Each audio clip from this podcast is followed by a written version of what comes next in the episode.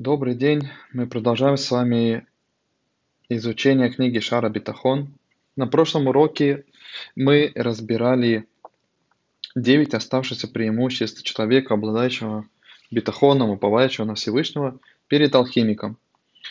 На позапрошлом уроке мы говорили о том, что э, Рабейну Бахья приводит это сравнение с алхимиком, поскольку в средние века, когда писалась книга Шара Битахон, э, алхимик это был такой прообраз успешного человека, который, эм, как говорится, сегодня сделал себя сам, который благодаря своим навыкам и талантам и секретным знаниям он э, может из любого материала сделать себе безграничное количество золота и серебра и обеспечить себя, обеспечить себя в финансовом плане в любых обстоятельствах или почти в любых.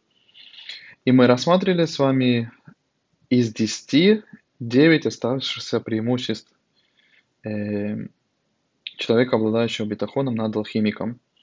И, в принципе, все эти преимущества сводятся к тому, что алхимик, несмотря на его таланты и знания и навыки, он, ему Всевышний не даст возможности получать удовольствие и наслаждаться своим богатством. Что так или иначе возникнут какие-то обстоятельства, которые не дадут ему полностью э, спокойствие получать удовольствие от своего имущества. Или он не сможет это имущество э, создать, потому что у него не будет э, необходимых материалов, ресурсов для этого.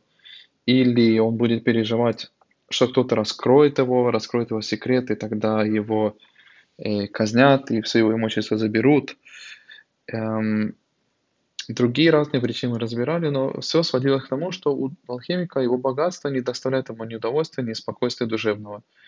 А человек, который обладает бетахоном, он наоборот, он гордится этим, он с радостью рассказывает о своем уповании на Всевышнего другим, он делится с другими э, своими знаниями, своим подходом, взглядом на жизнь. И он чувствует себя, он чувствует себя э, спокойным, уравновешенным, и он не переживает ни из-за чего. На сегодняшнем уроке мы продолжим рассматривать э, остальные преимущества, которые дает человеку битахон, упование на Всевышнего в духовных аспектах. И затем мы начнем рассматривать Преимущества бетахона в материальных аспектах. Прежде всего мы начнем с темы финансового удовлетворения, э, которая, казалось бы, должна была бы относиться ко второй группе преимуществ бетахона, преимуществ материальных аспектов. Но тем не менее, Рабин Бахья приводит это именно в категории преимуществ по Торе, как он это называет, или преимуществ духовных аспектов. Сейчас посмотрим почему. Итак, сегодняшняя тема, это, с которой мы начинаем, это финансовое удовлетворение. Зарешив перечисление 10 качеств, которых человек, обладающий бетахоном, превосходит алхимика, автор продолжает перечислять другие преимущества Торы, связанные с наличием бетахона. Среди, среди преимуществ бетахона в отношении соблюдения Торы является то, что человек, который доверяет Всевышнему, будет правильно использовать свои финансы – это касается как богатых, так и бедных людей, которые обладают бетахоном, то есть независимо от э, финансового статуса человека. Ибо если у него есть деньги, он поспешит выполнить свои обязательства перед Всевышним. Например, купить кошерный тфилин, цицит, дополнительную еду для субботней трапезы и тому подобное. А также выполнить свои обязательства перед другими людьми. Например, выполнить заповедь благотворительности, займа нуждающимся и так далее. Он сделает это охотно и щедро мы видим, что человек, которому Всевышний дал э, финансовые возможности, он должен правильно эти финансовые возможности использовать. И одна, одна, одна из самых вещей, которые, для которых он должен использовать свои финансовые ресурсы, это так называемый хидур мицва, улучшение исполнения заповедей. То есть делать больше, чем требует буква закона. Например, если есть возможность, если есть необходимость купить филин, то можно купить простой тфилин, можно купить более дорогой тфилин, более красивый тфилин с более дорогим э, пергаментом. Тоже касается мизузы, цицит, еды на шаббат и так далее. Человек с большими финансовыми возможностями будет стараться украсить исполнение своих заповедей, своих заповедей э, вывести их на более высокий уровень. Если у него нет денег, то он увидит, что отсутствие денег на самом деле является милостью Всевышнего по отношению к нему. Почему это так? Каким образом? Это потому, что из-за нехватки денег он будет освобожден от обязательств перед Всевышним и другими людьми, которые были бы возложены на него из-за денег. То есть мы видим, что э, нехватка или недостаток денег освобождает человека от выполнения определенных обязательств. И это тоже повод для радости. То есть человек может бы расстроиться, что я не могу, у меня нету у меня нет финансовых возможностей. Я не могу определенные заповеди выполнять, я не могу кому-то дать в долг, я не могу помочь нуждающимся, я не могу красиво заповеди выполнять и так далее, я не могу большую, много закидывать и так далее. Но тут мы видим, что человек должен смотреть на это совсем по-другому. Человек должен смотреть на это, что если Всевышний мне не дал финансовые возможности, значит, э, он освобождает меня от выполнения этих заповедей, и это тоже повод для радости. Если бы он был богат, он мог бы не выполнить, не выполнить своих обязательств, следовательно, мог бы быть наказан. Теперь, когда у него нет денег, он свободен от этой ответственности и, конечно, не будет наказан за выполнение этого обязательства. То есть, если бы он был богат и плохо выполнял бы свои обязательства, его нужно было бы наказать. Поскольку у него возможностей финансовых нет, то и он эти заповеди не выполняет, так он, наоборот, освобожден от них. И поэтому не нужно переживать, что Всевышний что-то от него ожидает, если у него нет возможности для выполнения этих ожиданий. Вывод, который можно сделать из этого, будьте благодарны за свое финансовое положение. То есть, независимо от того, какое у человека финансовое положение, богатый он или бедный, он будет правильно использовать свои, он будет правильно смотреть на себя, правильно себя оценивать и правильно использовать свои финансовые ресурсы. Он также меньше беспокоится об охране своих денег и заботе о них. То есть, опять же, ему нечего переживать, поскольку у него ничего нету, и у него украсть нечего, и лишиться ему нечего так и переживать тоже не из-за чего. Хотя цдака обычно переводится как милосердие или благотворительность, дословный перевод – это справедливость, цедек. В Торе термин цдака часто используется для обозначения справедливого и этичного поведения. Это различие показательно, поскольку понятия справедливости и благотворительности противоположны. Благотворительность подразумевает, что человек, который дает, добрый, он дает нуждающимся то, чего тот не заслуживает – то есть есть тот, кто нуждается, и есть тот, кто дает ему, тот, ему помогает. И тот, кто помогает, делает это из милосердия. Милосердие подразумевает, что человек, которому помогает, он этого не заслуживает. Он не заслужил это, и нужно оказать ему милосердие. То есть нужно э, сжалиться над ним и помочь, захотеть помочь ему, проявить эмпатию к этому человеку. И тогда получается, что есть тот, кто дает, тот, кто принимает. Тот, кто дает, поскольку он делает совершает поступок, который больше того, что требует, так э, сказать, э, закон, да, э, буква закона, то значит он добрый. Справедливое поведение, с другой стороны, подразумевает, подразумевает, что это правильный и этичный поступок. То есть тут мы видим, видим что цдака и цедек это не значит, что я молодец, потому что я помогаю, а я просто правильно себя веду, корректно. Я... Это справедливое поведение. И я не могу похлопать себя по плечу и сказать, какой я себе, какой я молодец. Я не могу ожидать от других, что они должны меня хвалить и говорить мне спасибо и благодарить меня. А, наоборот, я делаю то, что я должен делать, потому что Всевышний дал мне больше возможностей. Термин «здака» подразумевает, что помощь другому не является чем-то особенным. Скорее Всевышний отдает нам деньги на хранение, чтобы мы могли управлять ими для Него – он дает нам больше, чтобы мы могли поделиться с другими. Поэтому это правильно и справедливо. То есть мы становимся распределителями э, денег, финансов, которые Всевышний нам дает. Если мы неправильно ими распоряжаемся и неправильно их распределяем, то Всевышний у нас их забирает и передает кому-то более достойному. И это тоже такой важный момент, который стоит иметь в виду. Вывод. Постоянное беспокойство сводит человека с ума до такой степени, что он не может или он теряет способность ценить вещи. Как было сказано об одном из благочестивых людей. Он говорил, да спасет меня Всевышний от рассеяния разума. Они спросили его, что такое рассеяние разума? Он ответил, если бы у меня были деньги в порту каждой реки и на высотах каждого города. Богатый человек часто владеет имуществом во многих местах. В результате его мысли разбегаются, что называется рассеянием разума. Он не может ни на чем сосредоточиться, потому что он, ему приходится мысленно быть во многих местах одновременно. И он не может ни на чем сконцентрироваться, у него нету, он теряет опять же душевное спокойствие. Именно это имели в виду мудрецы нашей благословенной памяти, когда говорили в трактате «А вот», перке «А вот». Чем больше имущества, тем больше беспокойства. А также, когда они говорили там же, кто по-настоящему богат, тот человек, который доволен своей судьбой. Или тот, кто радуется своей долей, можно так это тоже перевести. Месамер бехелько, радуется своей долей. Человек, который доверяет Всевышнему, получит все преимущества денег. Я имею в виду, говорит Рабин Бахе, э, свое пропитание, в то время как тревожные мысли богатого человека и его постоянное беспокойство не постигнут его. Как сказал мудрец царь Соломон в Коэлет, Сладок сон работника, мало ли он ест или много, но сытость богатого не позволяет ему спать. Четвертое преимущество э, бетахона в Торе в духовных аспектах. В отличие от человека, у которого нет бетахона, человек, у которого он есть, будет использовать свое финансовое положение, будь он богатым или бедным, для улучшения своего служения Всевышнему, в то время как человек, у которого нет бетахона, будет постоянно испытывать стресс и не сможет должным образом служить Всевышнему. Поэтому Рабейну Бахья относит э, э, э, финансовые аспекты именно к преимуществам по Торе, к, духе, к духовным, душевным преимуществам.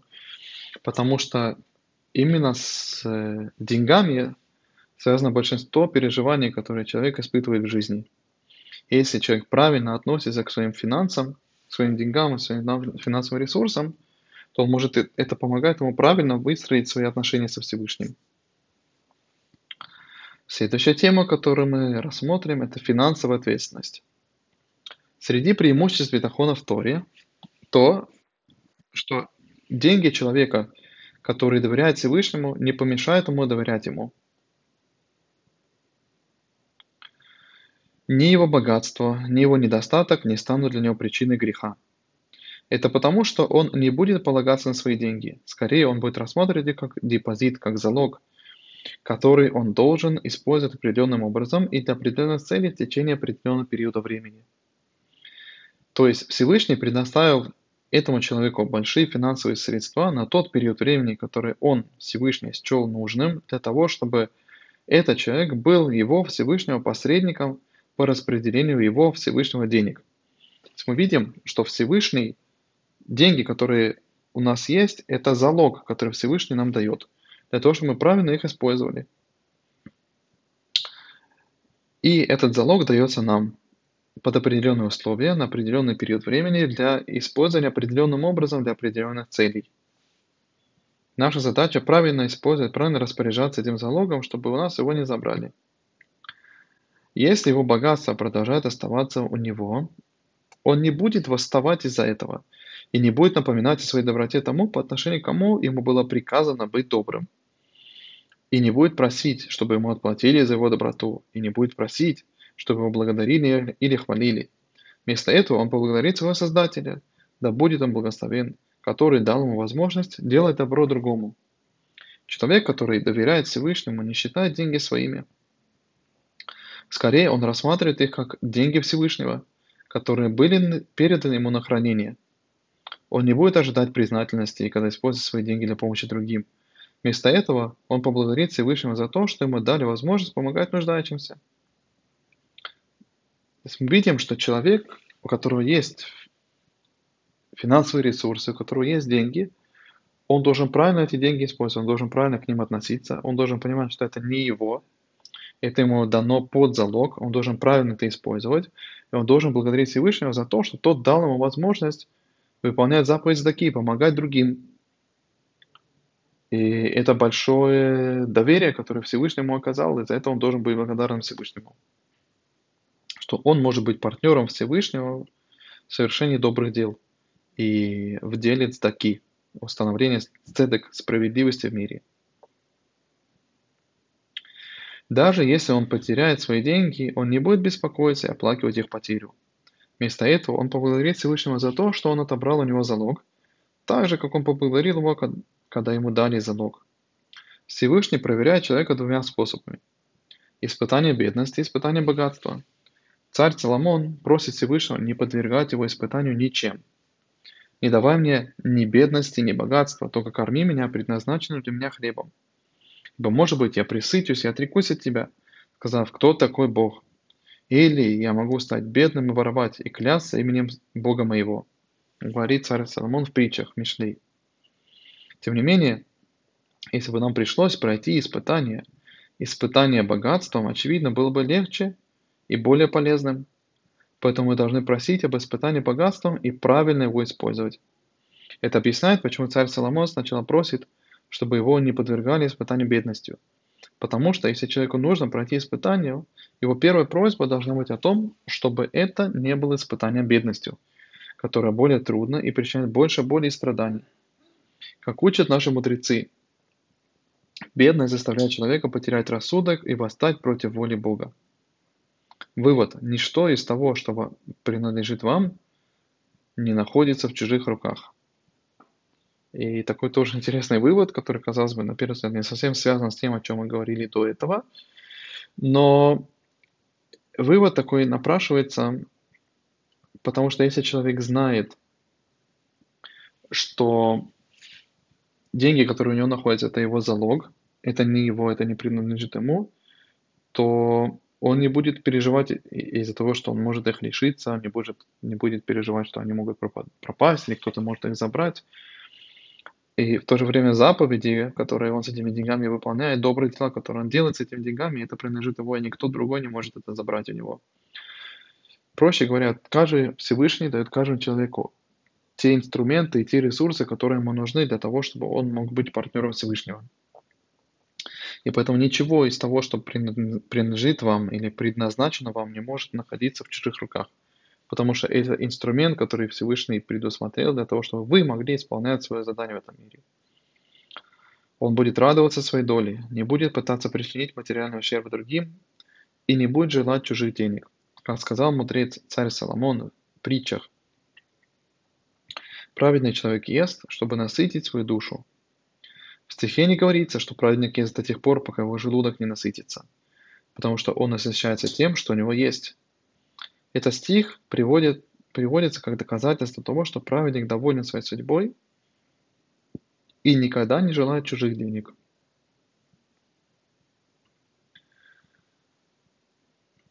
И на этом мы заканчиваем э, тему, финансовую тему, корот, короткий обзор финансовой темы.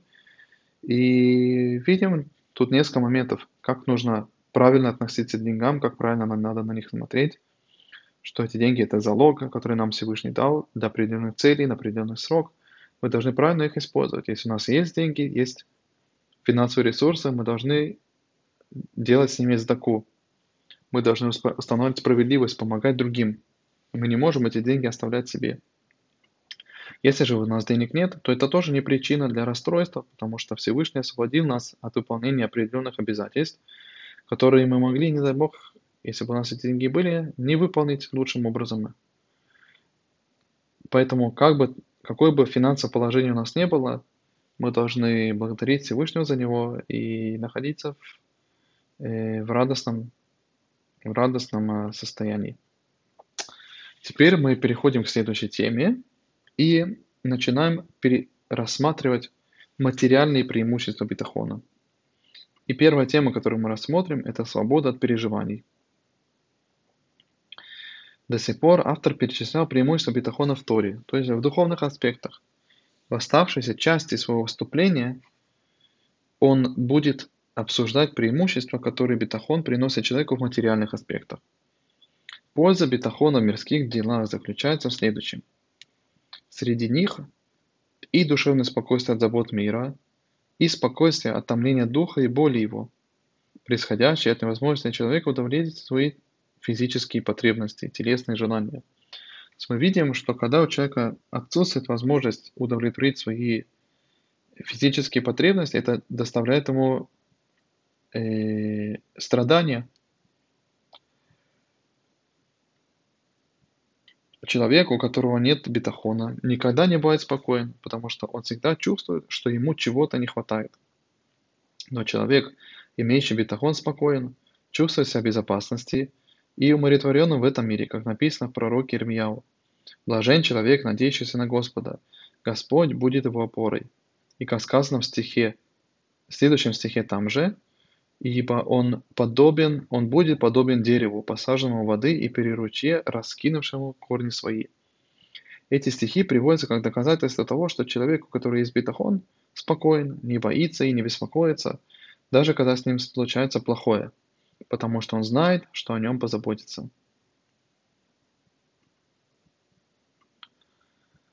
И еще одно преимущество бетахона в материальных аспектах – это защищенность от усталости путешествий. И сейчас мы рассмотрим для чего вообще человек путешествует, для чего человек может, что может вынудить человека поменять место жительства и путешествовать в другой город, например, в другую страну, что он там может искать, и как бетахон помогает ему, э, помогает и защищает его от э, усталости и потери сил, которые связаны с такими переездами. Еще одно преимущество бетахона, которое влияет на человека в материальных занятиях среди мирских благ то, что наличие бетахона создает у человека душевное спокойствие, возникающее благодаря отсутствию необходимости путешествовать на большие расстояния. Такое путешествие может разрушить тела людей и ускорить смерть из-за чрезмерного движения и изменения климата. Автор цитирует стих, подтверждающий идею о том, что чрезмерное путешествие может привести к потере сил и ускорить смерть человека. Как сказано в Тилим, он истощил силы мои в пути, он сократил мои дни. Подтверждение своей точки зрения автор приводит следующую историю. И как сказано о пути одного отшельника к отшельничеству. Тут идет э, речь о человеке, который э, Тур называет э, паруш э, или пирушим. И на, в русской традиции это называется фарисей. И во времена Иерусалимского храма Еврейский народ, в принципе, разделялся на две категории людей. Были Амей Агарец, люди земли, и Пирушим, фарисеи. Разница между ними сначала состояла в том, что одни э, не очень строго соблюдали законы, связанные с ритуальной чистотой, а другие, наоборот, очень строго и скрупулезно э, соблюдали эти законы. И в Торе есть много уровней ритуальной нечистоты. Например, есть ритуальная чистота, которая связана с тем, что когда человек прикоснулся к какому-то насекомому или прикоснулся к шерец, то есть какой-то мыши или ящерице и так далее. Эм, или нечистота, которая связана эм, э, с определенным периодом, который есть у каждой женщины каждый месяц.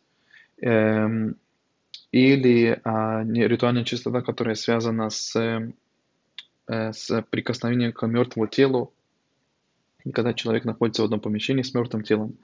Есть разные уровни духовной ритуальной нечистоты, и, эм, и эта ритуальная чистота влияет также на, на многие аспекты, например, э, мог ли человек, который осквернен определенной ритуальной чистотой, приходить в храм, или приносить определенные жертвы, или эм, отделять халу от теста, или давать подарки коину и так далее, отделять труму от урожая и так далее.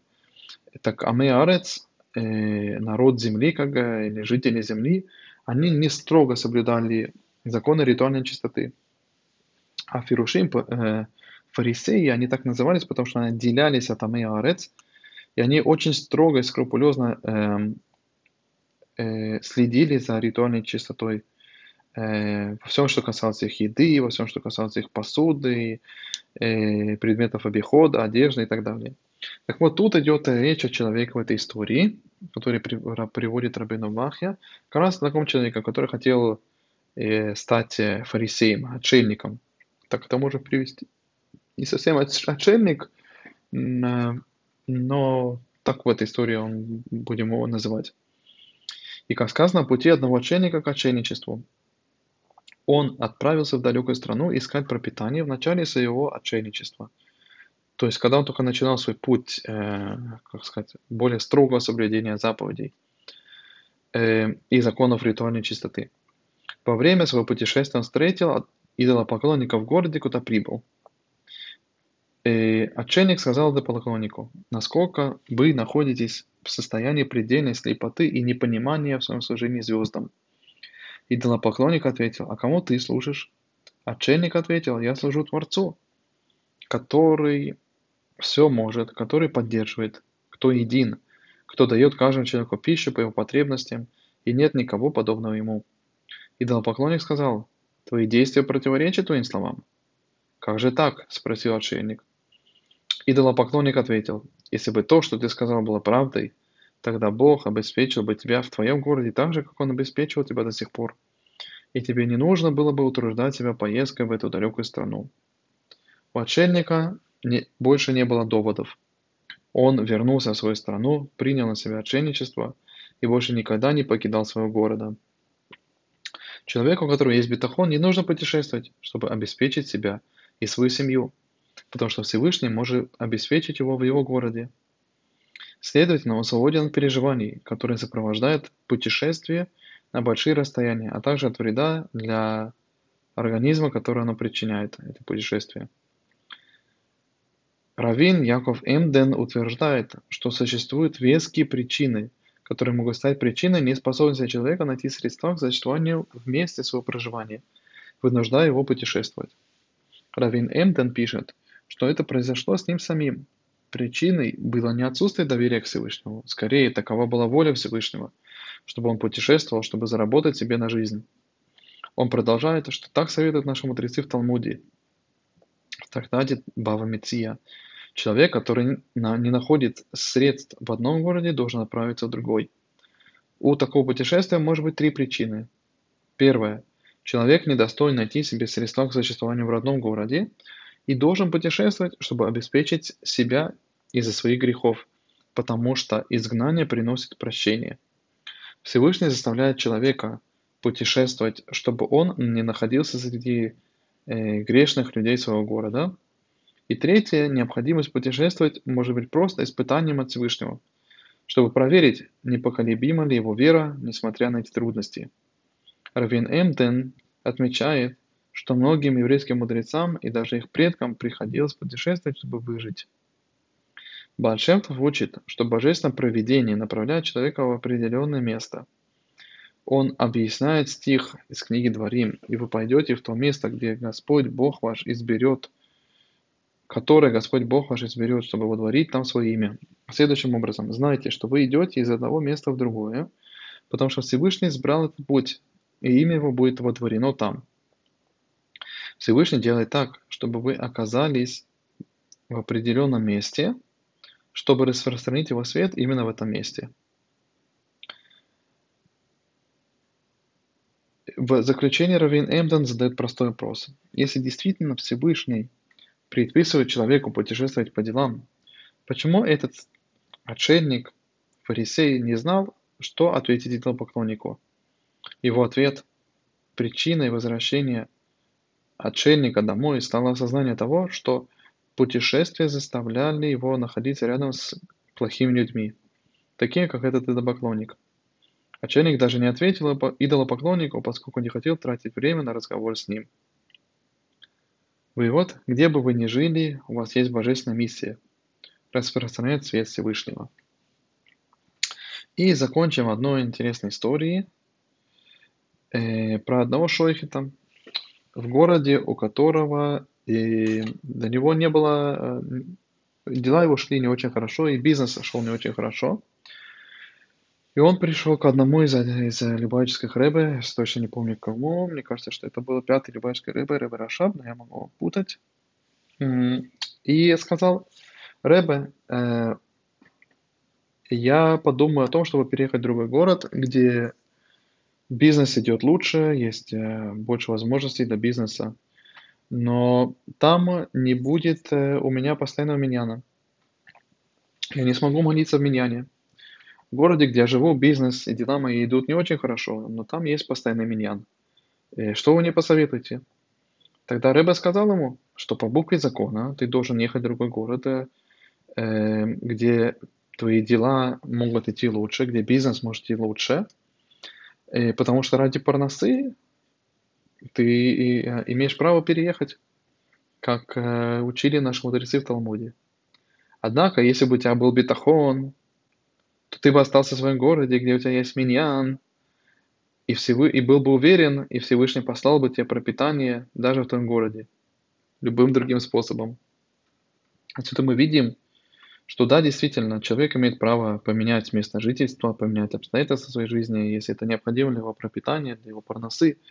Но тем не менее, если у человека есть бетахон, как мы учили тоже на предыдущих уроках, так у Всевышнего есть много посланников, и он найдет обязательно способ, как вам предоставить пропитание, где бы вы ни находились.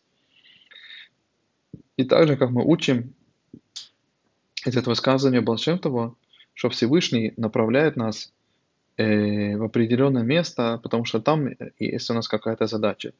Если мы родились и живем в определенном городе, так мы там находимся, потому что у нас есть какая-то определенная миссия, которую мы должны выполнять. Опять же, тут нам помогает Бетахон э, укрепиться э, э, в своих силах и в своей уверенности, что мы тут находимся не просто так. И если у нас есть, не дай бог, какие-то э, проблемы с парносой, какие-то сомнения, так мы должны быть уверены, что я тут нахожусь не просто так. У меня есть какое-то здесь задание, а Всевышний позаботится обо мне, пошлет мне пропитание в любых обстоятельствах, потому что у Всевышнего много посланников.